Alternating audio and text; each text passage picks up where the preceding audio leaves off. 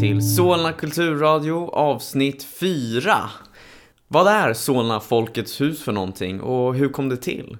Och hur låter ens musik från genren noise? Och har vi några skapare här i Solna som håller på med det? Vad är och vad hände med Alléskolan som låg i Huvudsta under en lång period?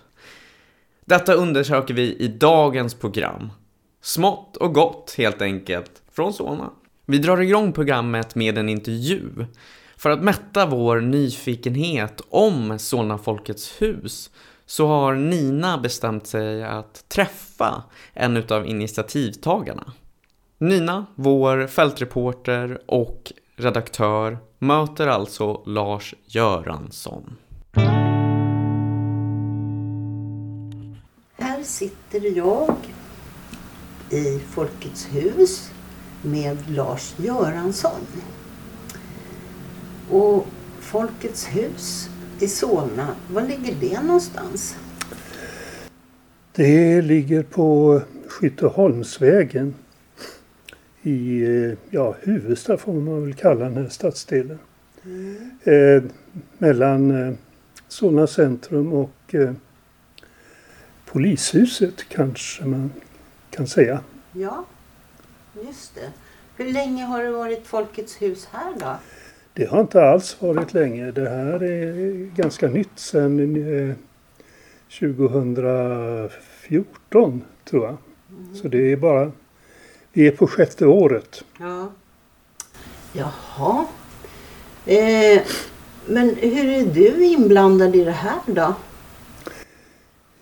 Ja, jag var en av initiativtagarna.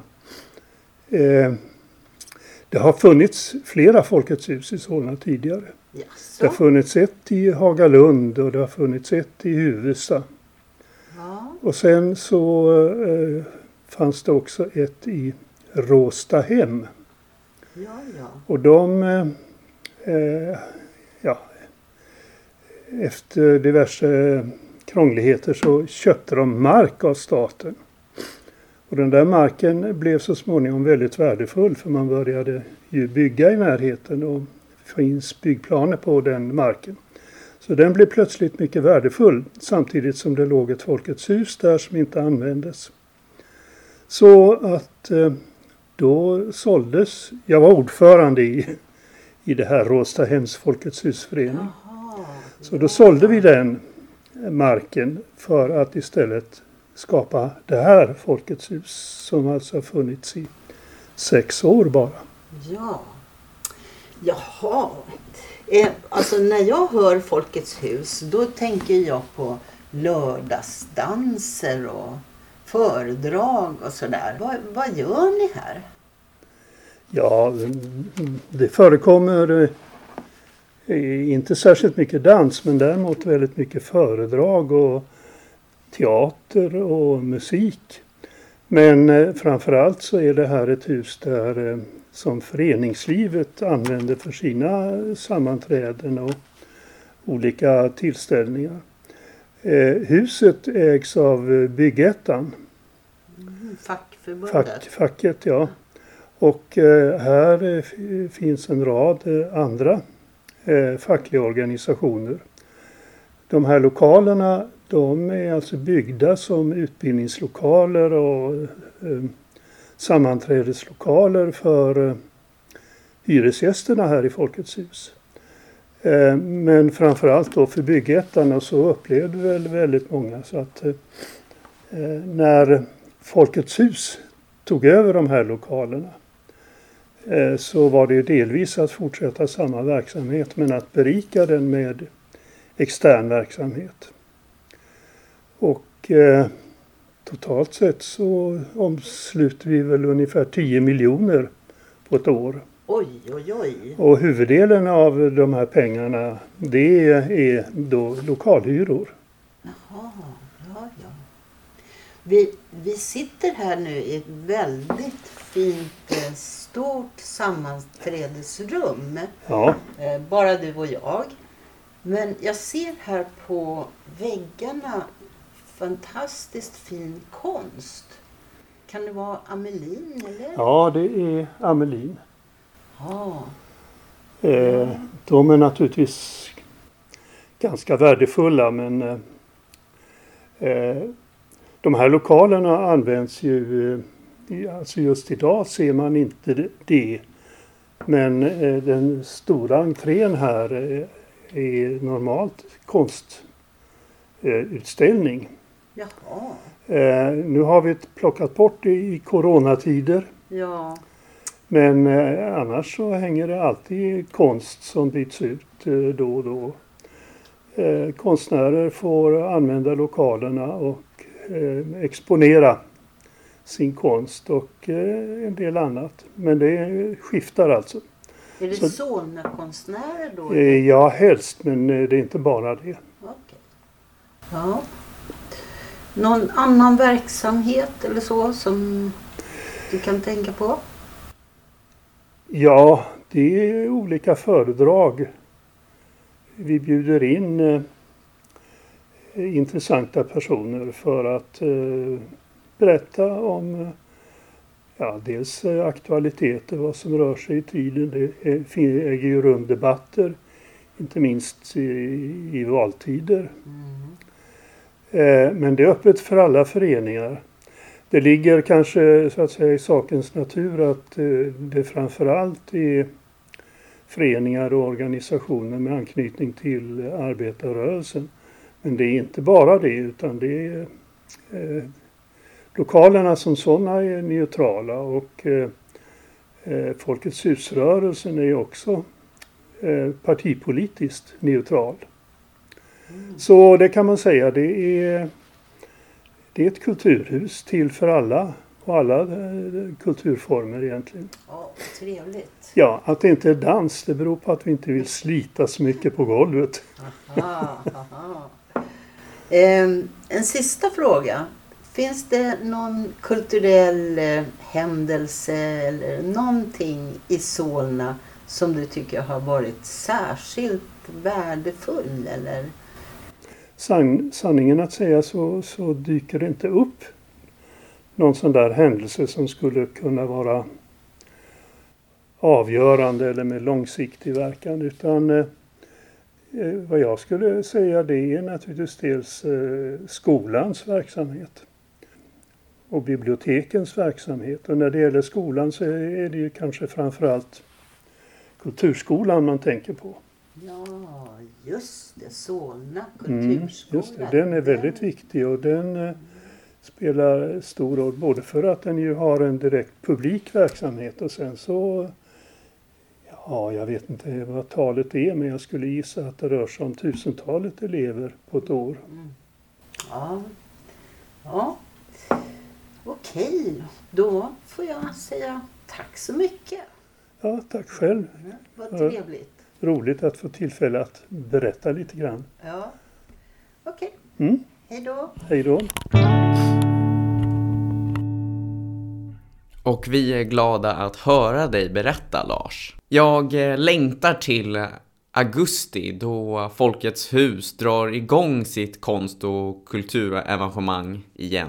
Men nu ska vi återigen återvända till historien. Nina läser ur Charlottenburgsbladet och lär oss mer om Alléskolan i Huvudsta. Det här är en artikel ur Charlottenburgsbladet från eh, maj 1989. Den är skriven av Maj Svanström och handlar om Alléskolan som låg där nu Huvudsta centrum ligger. Det var en röd tvåvåningsbyggnad med vita knutar. Och den låg alldeles bredvid Huvudsta allé. Artikeln heter En vävlärare berättar. 1949 var en annons införd i storstadstidningarna att Solna stads yrkesskola sökte lärare till fyra tjänster. Däribland en, en vävlärarinnetjänst. Jag sökte och fick tjänsten. Den var förlagd till Alléskolan. Innan jag berättar mina egna minnen vill jag redogöra lite för Alléskolans tillkomst och om den allra första skolan i Solna enligt Nathanael Hedlunds Solna-krönika. Citat. Om vi förflyttar oss 300 år tillbaka i tiden till början av 1690-talet så finner vi på Karlbergs slott ett 30-tal flickor sysselsatta med läsövningar för kaplanen D. Rydenius i Solna. Det är barnhusbarn därstädes som under den blida och välgörande drottning Ulrika Eleonora den äldres beskydd sysselsätts i ett av drottningen anlagt tapetväveri. Det vill säga de små artisterna väver bonader och gobelänger. Slut citat.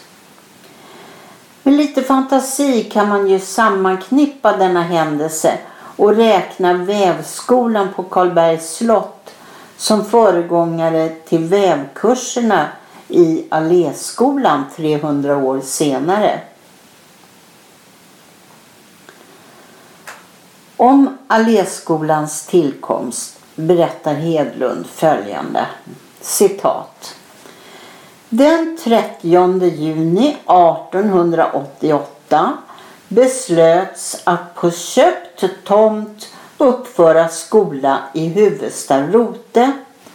Den så kallade Alléskolan rymmande två medelstora klassrum skilda genom en korridor av Ulriksdalsskolans modell. Kostnaden var 9000 kronor och skolhuset besiktigades 29 oktober 1888 att användas från och med denna dag.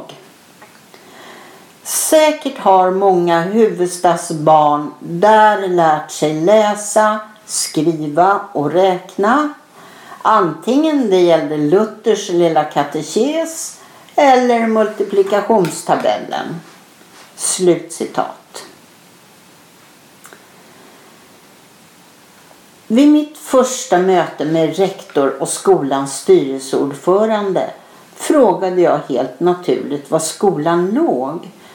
Men det visade sig att de båda herrarna hade mycket svårt att beskriva vägen dit. Det var lite svårt att hitta. Det skulle bli bättre så småningom. Någon bostad i Solna hade jag inte fått men hyrde ett möblerat rum på Vallhallavägen. Därifrån promenerade jag för att ta mig till min nya arbetsplats någon dag före skolans början. Det blev en lång vandring. Vallhallavägen, Norra Stationsgatan, Solnavägen, nu kunde man börja fråga efter Alléskolan. Var är månne den stora vita skolan vid järnvägsviadukten? Ingalunda. Det var bara att fortsätta rakt fram. Så dök ännu en skola upp. Var det månne Alléskolan? Nej, det var Huvudstadsskolan. Ingen jag frågade visste var Alléskolan fanns. Så kom en som såg ut som en luffare. Jo, nog kunde han tala om var skolan fanns. Jag ska säga damen var den finns. Det är den röda kåken borta förbi Gärdet vid alléns slut. Jag ska gå med och visa vägen. Där låg den och sov sin Törnrosasömn bakom en hög häck av syren och andra höga blommande buskar. På ängen utanför gick korna och betade och mitt över vägen fanns en pump. Ty det visade sig att det fanns varken vatten eller WC inne i skolan.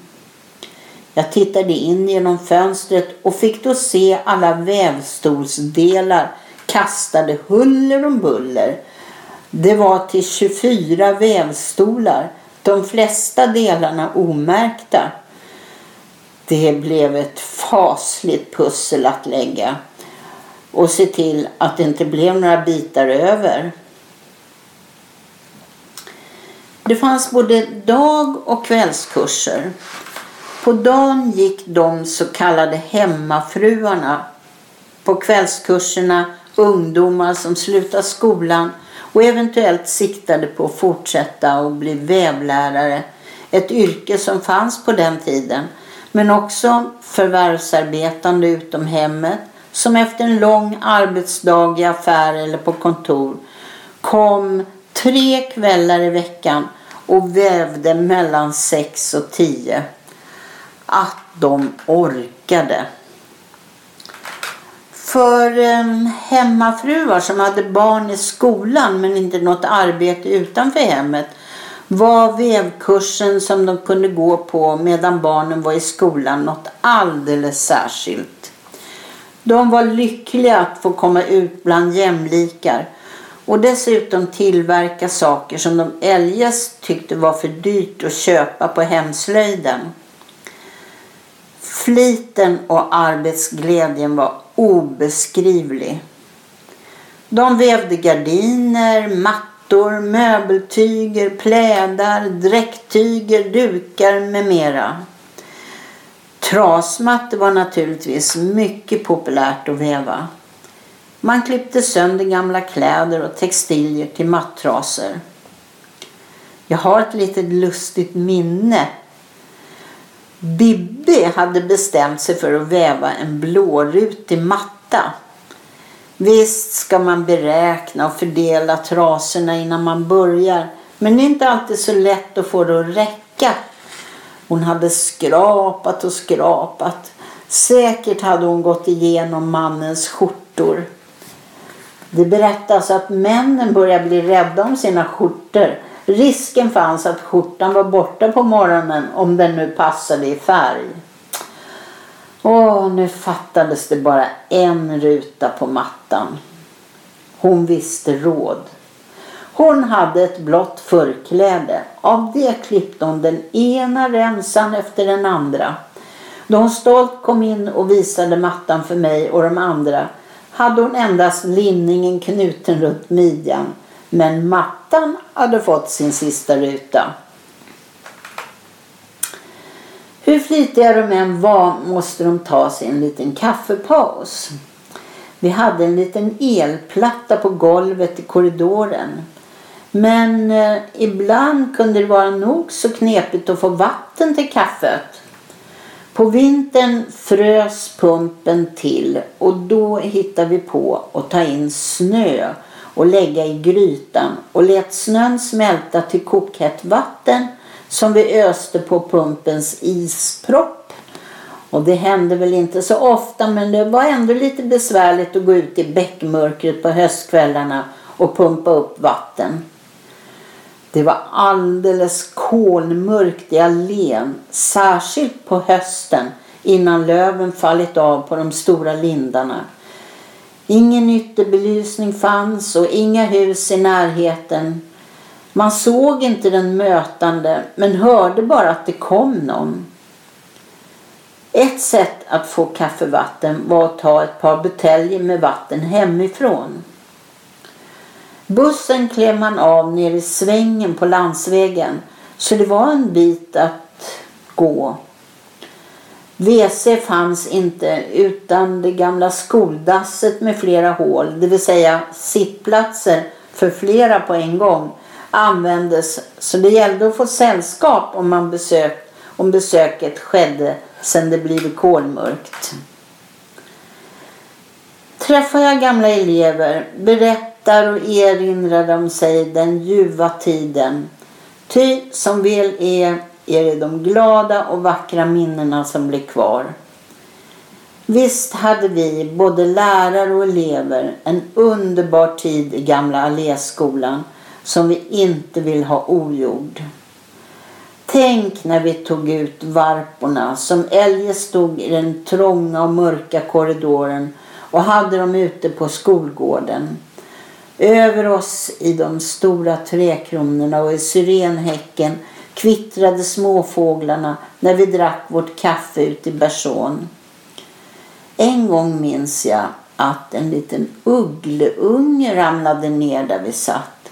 Så tydligen fanns det ett bo över oss. Utställningarna i maj månad hade vi gemensamt med hela yrkesskolan. Det vill säga snickarna, elektrikerna, sömnads och vävkurserna i stora hallen på läroverket, Vasalundsskolan. Utställningen hade vi en söndag, enda dagen då hallen var ledig. Man hade läsning även på lördagarna på den tiden i skolan. Mycket folk kom och besökte utställningen och beundrade alla de många vackra alster som de olika avdelningarna framställt. Mycket har förändrats på de år som jag har kunnat följa Alléskolans öde. Då vi flyttade 1953 inrättade landstinget en särskola där för några år framåt. Men när Huvudsta centrum byggdes och de stora trafikstråken anlades var Alléskolans saga all. Den tycktes dock kämpa in i det sista. Det sista jag minns och såg av den var hur den låg där med tomma fönster mitt i röran av viadukter.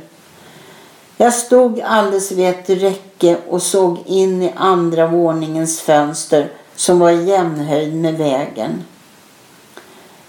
Den fick bli en symbol för utvecklingen. Där det gamla måste ge vika för det nya.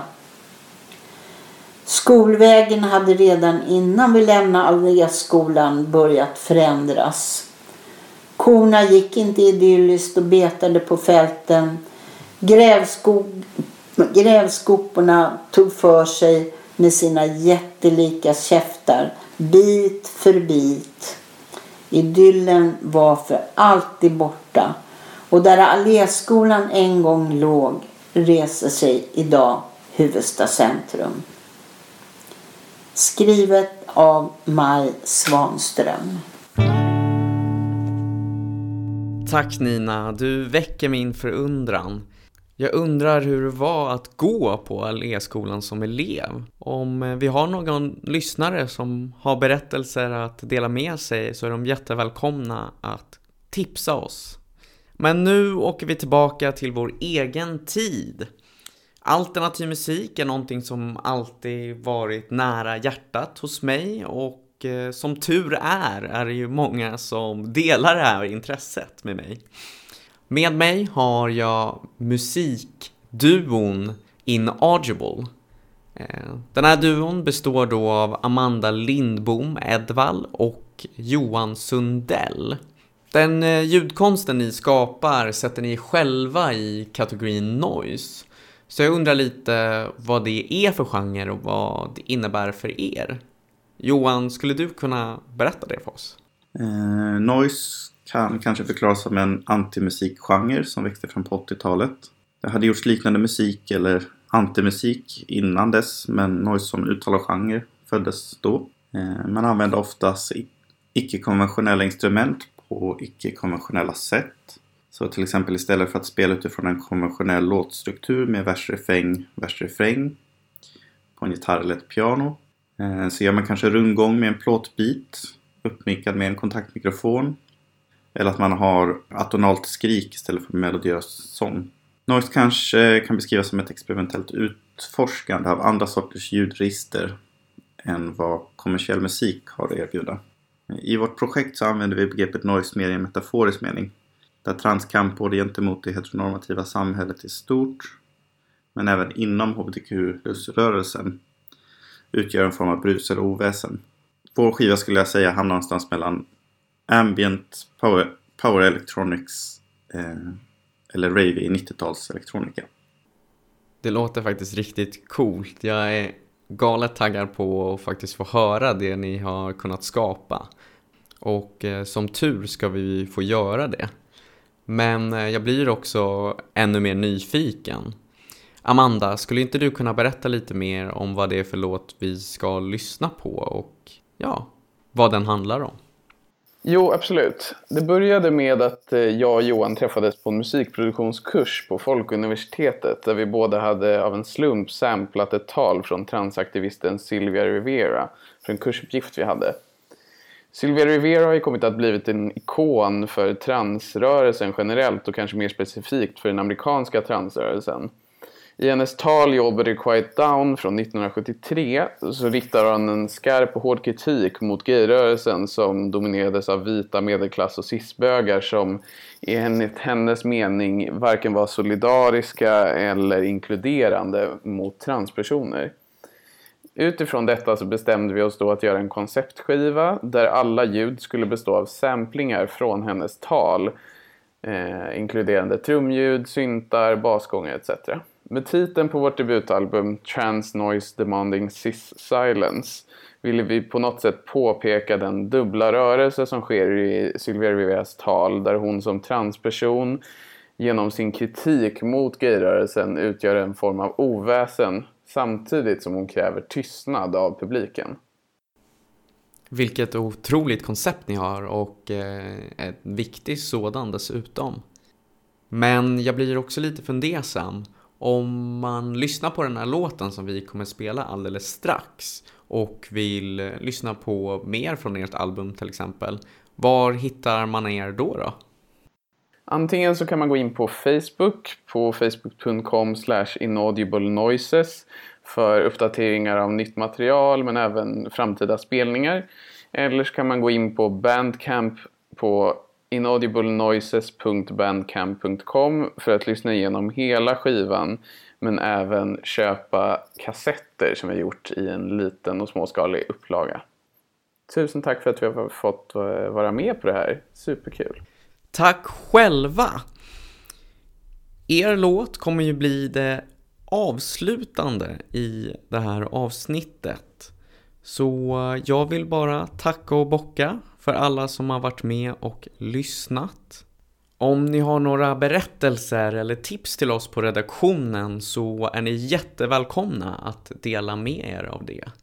Ni når oss på vår e-mailadress solnakulturradio gmail.com eller på vår Facebook-sida Solna kulturradio. Som vanligt vill jag tacka Farsad som har klippt och skött tekniken. Vi hörs nästa onsdag klockan 15.00 på 97,3 eller på andra platser som du hittar din podd. Så det är bara att luta sig tillbaka i sin stol där hemma och lyssna på låten Exhausted från albumet Trans Voices Demanding Silence av musikduon Inaudible.